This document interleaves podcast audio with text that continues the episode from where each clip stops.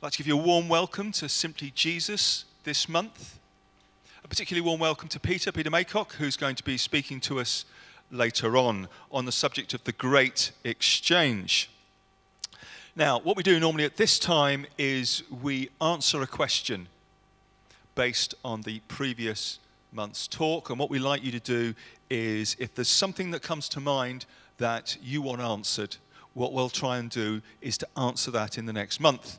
So if you look at the next slide, you'll see the question we have for this month and also at the bottom a text number and we'll put that on a slide at the end. So if there's something that comes to your mind, you want to know what the answer is, then why not text it in? And we'll try and answer as many of those as we can in a couple of minutes. So the, the question we've got this month, because we talked about Lazarus rising from the dead, was do you really think it happened? Well, you'd expect me to say yes, wouldn't you? But why do I think that? Well, it's actually not, it's actually quite a good question because the only place we hear the story of Lazarus is in John's Gospel. And you'd think if it was such a big event, all four accounts would have clearly headlined it. But they didn't. So, was it something John included to exaggerate the point? Or did it really happen? Well, it wasn't the only time Jesus raised people from the dead. In fact, there's two other instances recorded by other um, writers. So there's a, a, a widow's son was raised, and Jairus' daughter was raised from the dead. So, on one level, we can say that this was not an unusual event. And the fact that John didn't include these, he says he didn't include everything. Lots of other amazing things happened. And if the Son of God genuinely came to earth, you would expect lots of amazing things to happen. I read one commentator who suggested he may have raised several other people from the dead. We just don't know, they weren't recorded. But why did John choose to include this particular story? Quite apart from the fact that it was an amazing thing that happened. Well, it's integral to what he was saying. Because what happened after Lazarus was raised from the dead it got everywhere. It was the big news event that went on.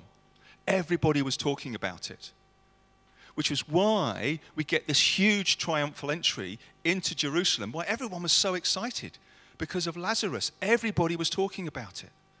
That was the thing that happened. And that was the trigger point for the authorities to say, we've got to get rid of this man. And we need to get rid of that man, Lazarus, too. So for John, it wasn't just the miracle, it also explained what happened next. So it wasn't an accident he put it in there, it wasn't something to, for effect. But that's not the only reason I believe it.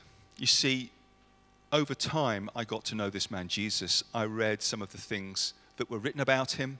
I met the people who followed him. And as that evidence came together, I came to believe in who he was. And as a consequence, became to believe those accounts of his life. And I encourage you to do the same. Don't take things on face value, test them, ask the questions, investigate. And I'll hope you'll find the same answer that I did that Jesus is exactly who he says he is.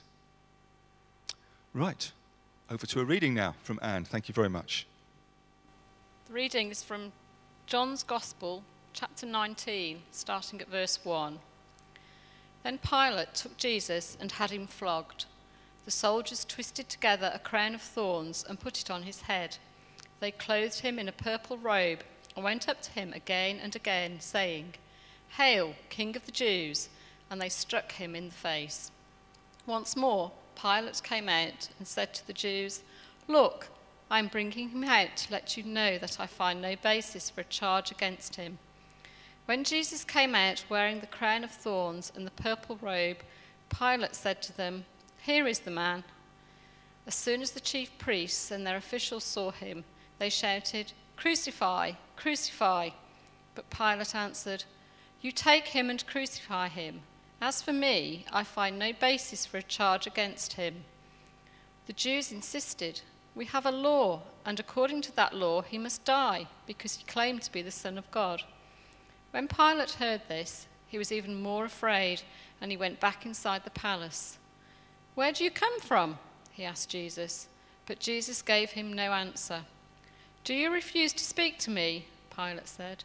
Don't you realize I have power either to free you or to crucify you? Jesus answered, You would have no power over me if it were not given to you from above. Therefore, the one who handed me over to you is guilty of a greater sin. From then on, Pilate tried to set Jesus free, but the Jews kept shouting, If you let this man go, you are no friend of Caesar. Anyone who claims to be a king opposes Caesar. When Pilate heard this, he brought Jesus out and sat down on the judge's seat at a place known as the stone pavement, which in Aramaic is Gabbatha. It was the day of preparation of Passover week, about the sixth hour. Here is your king, Pilate said to the Jews. But they shouted, Take him away, take him away, crucify him. Shall I crucify your king? Pilate asked. We have no king but Caesar, the chief priests answered. Finally, Pilate handed him over to them to be crucified.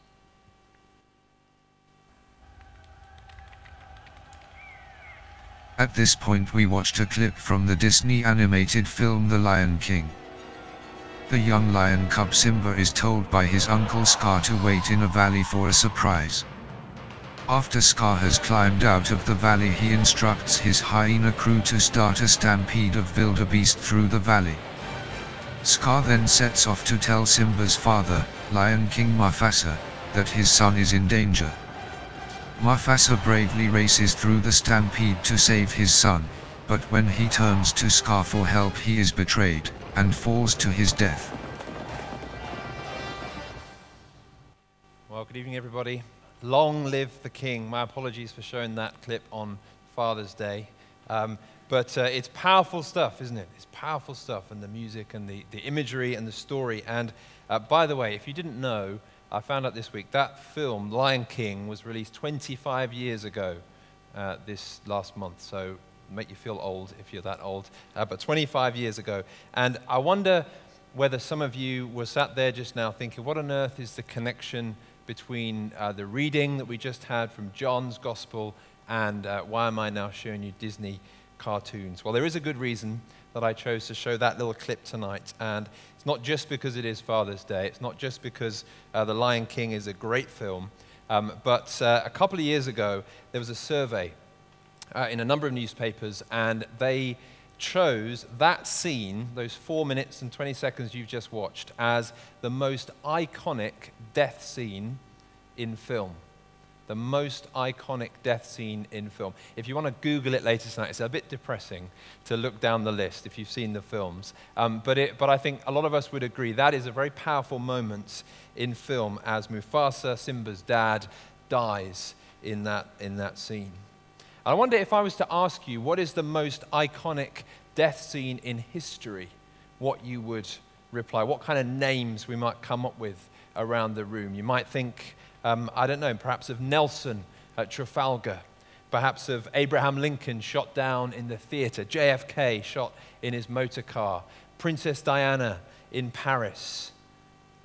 Number of deaths we might think of, but probably if we, we wouldn't need to talk for too long before we got to Jesus and said, whatever our view of Jesus, whatever our faith or lack of faith, the death of Jesus is surely the most iconic death in history in terms of uh, the impact it's had on the world, the art that surrounds it, the architecture, the, the folks who remember that death. And surely we'd want to put Jesus at the top of any list. And actually, if you Google that list, you do find Jesus on that list as well.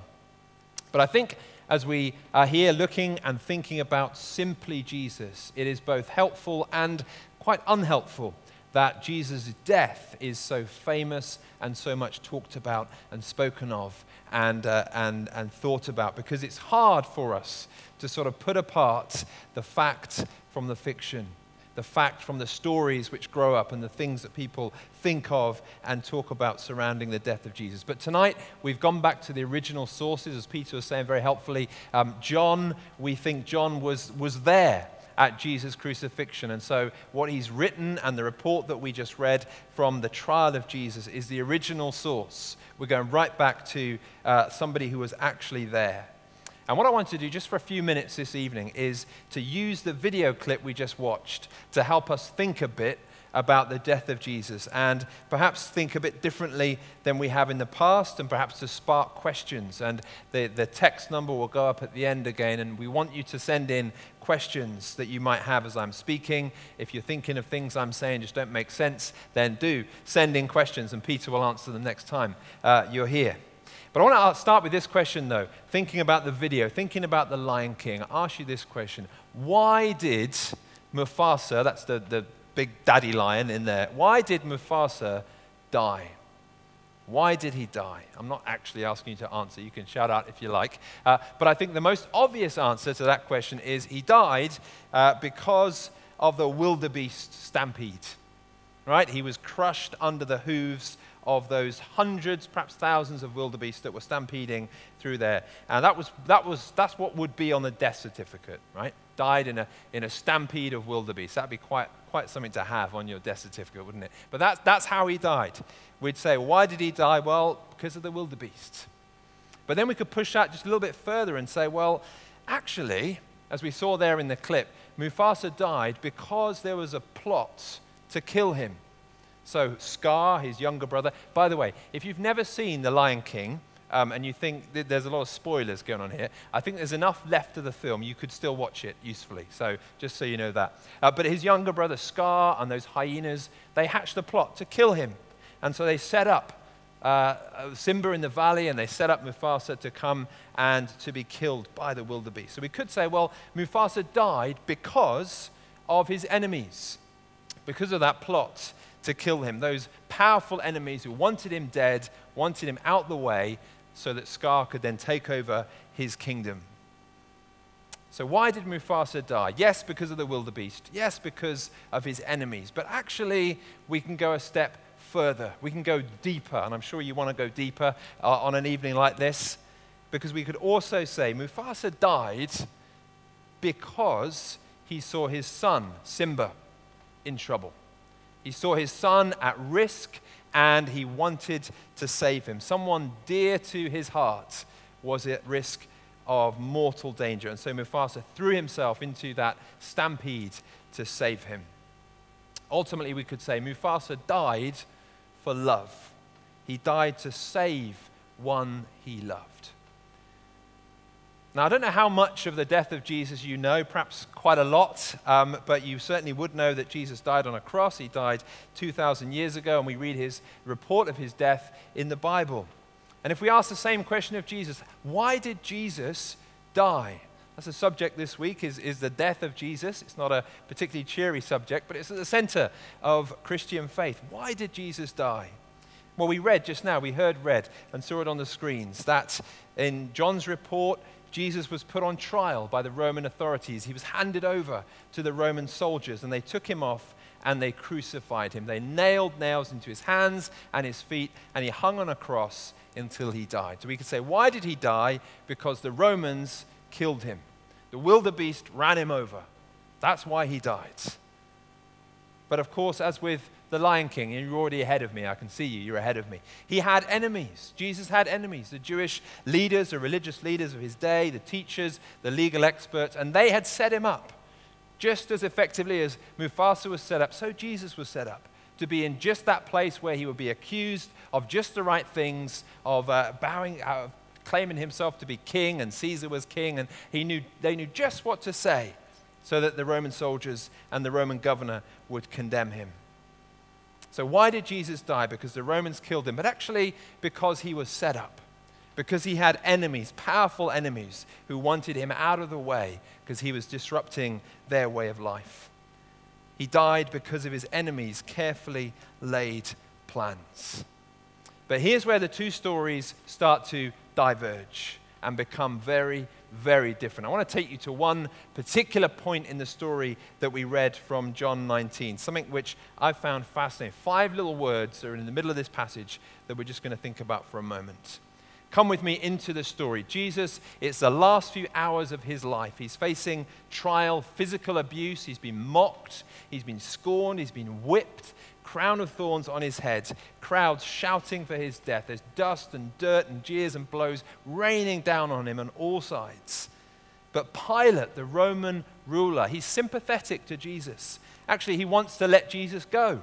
He knows that Jesus is innocent. He says again and again, I find no charge against this man. And then there's something extraordinary that happens. It says in the Bible reading in, in verse 8 that Pilate is afraid. Now that's absolutely upside down. Should not be like that. Jesus is the one on trial, not Pilate, and yet Pilate is afraid. And he turns to Jesus and he asks him this question. We're in verse 9. He says, Where do you come from? He asked Jesus. And then there's the five words that I've just been struck by. Jesus gave him no answer. Jesus gave him no answer. Here's Pilate, the man who could save Jesus' life, and Jesus will not answer him. He will not cry out for help. Now, we saw it on that big screen just now Mufasa on the rocks, desperate to save his life, cries out to his brother, Help me, Scar, help me. And we didn't work out well for him, but he's desperate to save his life. But what we see with Jesus is somebody willingly walking to death, not fighting to save his life, but willingly going to the cross and to death. Why don't you defend yourself, Jesus? Why don't you fight back? And Jesus doesn't. Jesus gave him no answer. Now, that doesn't make any sense. Doesn't make any sense. We may be able to comprehend a little bit what it might be like to face death or mortal danger. I did that just a few weeks ago, camping in Herefordshire with my kids, walking across a field on a marked footpath. A hundred, this is very close to my heart, what we saw there. A hundred cows in the middle of the field, lying down, looking perfectly. As soon as we walked into the field, they stand up, then they start moving slowly towards us. And there I've got an eight year old, 11 year old, 13 year old. We're trying to navigate our way around this field, and these cows start coming towards us.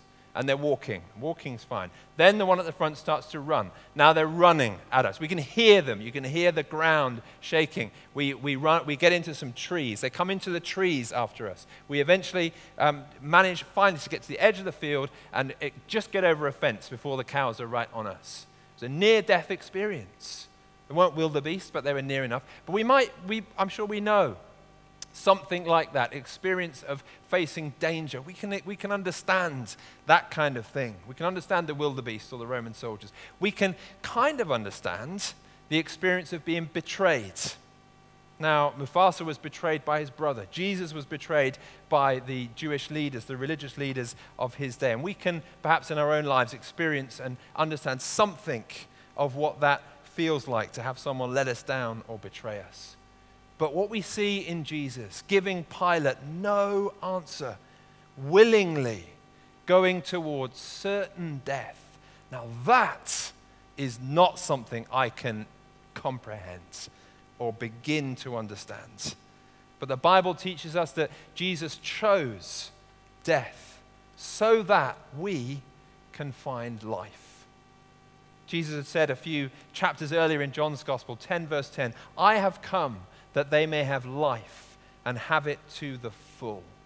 And Jesus knew that for us to have that life, he needed to lay down his life for us. He didn't die like Mufasa did, or others might do in a cow stampede, accidentally. Jesus deliberately laid down his life for us. Because he died, I, we, you can live. And that is the great exchange. It's not a maths equation, it's not a scientific formula. We can't understand all of the ins and outs. It's not like an exchange of money or a token we take into a shop to get something back. We can never fully understand what happens on the cross, but we can know this that because he died, I can live. I want to tell you two quick stories before we finish because uh, sometimes we might hear talk of Jesus dying and us living and think it's all very well, but it's very far off from us. It's very remote and distant. I want to bring it home, personal and relevant to us here tonight. I've got a friend who, for many years, has suffered from a debilitating liver um, condition. And his liver, about three years ago, began to fail completely. He was very seriously ill. He was in hospital here in Birmingham, and he had several illnesses, several operations, and the doctors told him, This is it. Your only hope now is a liver transplant. Nothing else will save you. And the trouble is, there's a very long list to wait for a transplant. A liver transplant is a complex procedure. You need exactly the right type and so on to match with you. It may not happen in time. That was three years ago. Amazingly, just a few weeks after he went on the transplant list, he was offered a transplant. He had to go straight into the hospital that day, had the operation, recuperated for some months, and today he says he feels better than ever. He feels better than ever with this new liver. But there's something he said to me which has really stuck with me. He said this Of course, for me to live, someone else had to die. For me to live, someone else had to die. And I think about that every day. You can't survive without a liver. To have a liver transplant means somebody else has died. For me to live, someone else had to die. And that story really struck a chord with me because it, it, reminds me of my own journey. When I was 18 years old, not far off when that film came out, I knew a lot about Jesus. I'd read quite a bit of the Bible. I'd even prayed. I remember when I was 10 praying before I took the 11 plus exam. I was down in Reading looking at the grammar schools and I prayed. I said to God, if you, if you let me pass this exam, I'll do all sorts of things. I made that, made that deal with God. Now, I passed the exam. I never did what I'd promised to do. So I, I didn't hold up that end of the bargain. It wasn't real to me. Church, when I was 18, was utterly irrelevant. God was perhaps interesting, but not, not real and didn't mean much to me at all. Nothing to my daily life. And then at the end of my sixth form, I was invited by some friends at school on a trip in the summer to South Africa. And I had never been on a plane, I'd never been out of the, of the country. School trip to Belgium aside. I was really excited about this trip. Now, everybody else on the trip were, were Christians, committed Christians. And I wasn't too excited about that, but I thought, well, you know, measure it, it's a trip to South Africa, you know, who, who, would, who would pass that up? So I went, got on the plane, not really knowing what I was heading into. And actually, at the time, if I'd known what I was heading into, I probably would not have gone. Because what I saw in South Africa changed my life entirely. Up to that point, my impression of Christianity was something intellectual, dry, theoretical, boring, dull. But when I got to South Africa, we went to the townships around Cape Town, and what I saw was Christians and churches whose lives were on fire for God, doing things that were utterly unreasonable, that made no sense at all, taking risks that just brought no reward to them, made no sense to me. We met a, a, wonderful black pastor who was married to a white lady leading a church in an Afrikaans town. When he'd moved in, he'd had stuff posted through the letterbox, he had racist abuse flung at him, and he was still there, faithfully ministering in that town. We met middle class Christians working in a daycare center for kids so their mums could go to work. We met a team, went with a team who visited a youth um, detention center with kids who'd been in prison for murder at the age of 10. And day after day, I was just amazed at what I saw. And night after night, I went back to our youth hostel and argued with my friends about the Bible. I had, I had a list this long of stuff that was impossible, that couldn't be, contradictions that I thought were all over the place. And, and I just argued with them night after night until one night I came to the decision, to the realization that if God is real, if Jesus is real, if the Bible's record is true, as these people around me clearly thought, then the whole direction of my life needed to change. If Jesus had died for me to allow me to live, then I want to live for him. And that since then that's what I've been trying to do, more or less successfully, depending on the day of the week. And so we come back sort of full circle to the Lion King. Because for many people, maybe for some of us here tonight, I don't know, the death of Jesus sort of sits in the same category as the death of Mufasa on that screen. It's a sad death, it's even iconic, maybe. Long ago, without any relevance to me, my family, my school, my work, my career, my future. But for me as a Christian, we believe that in the death of Jesus we find life. And that's a message that's not only life giving, it's life transforming. And so, if you are here today and you're in that position of sort of watching on from the outside, as if you're at the cinema looking in, then can I encourage you not to let this story end here and not to let this, this uh, story finish tonight, but to ask the questions and to ask the questions again and again until you find answers that you feel satisfied with. The text message will be on the screen later on, and we can use that to ask a question. But let's hear the invitation, whether we know a lot about Jesus or not very much, to explore more about him. What do we have to lose?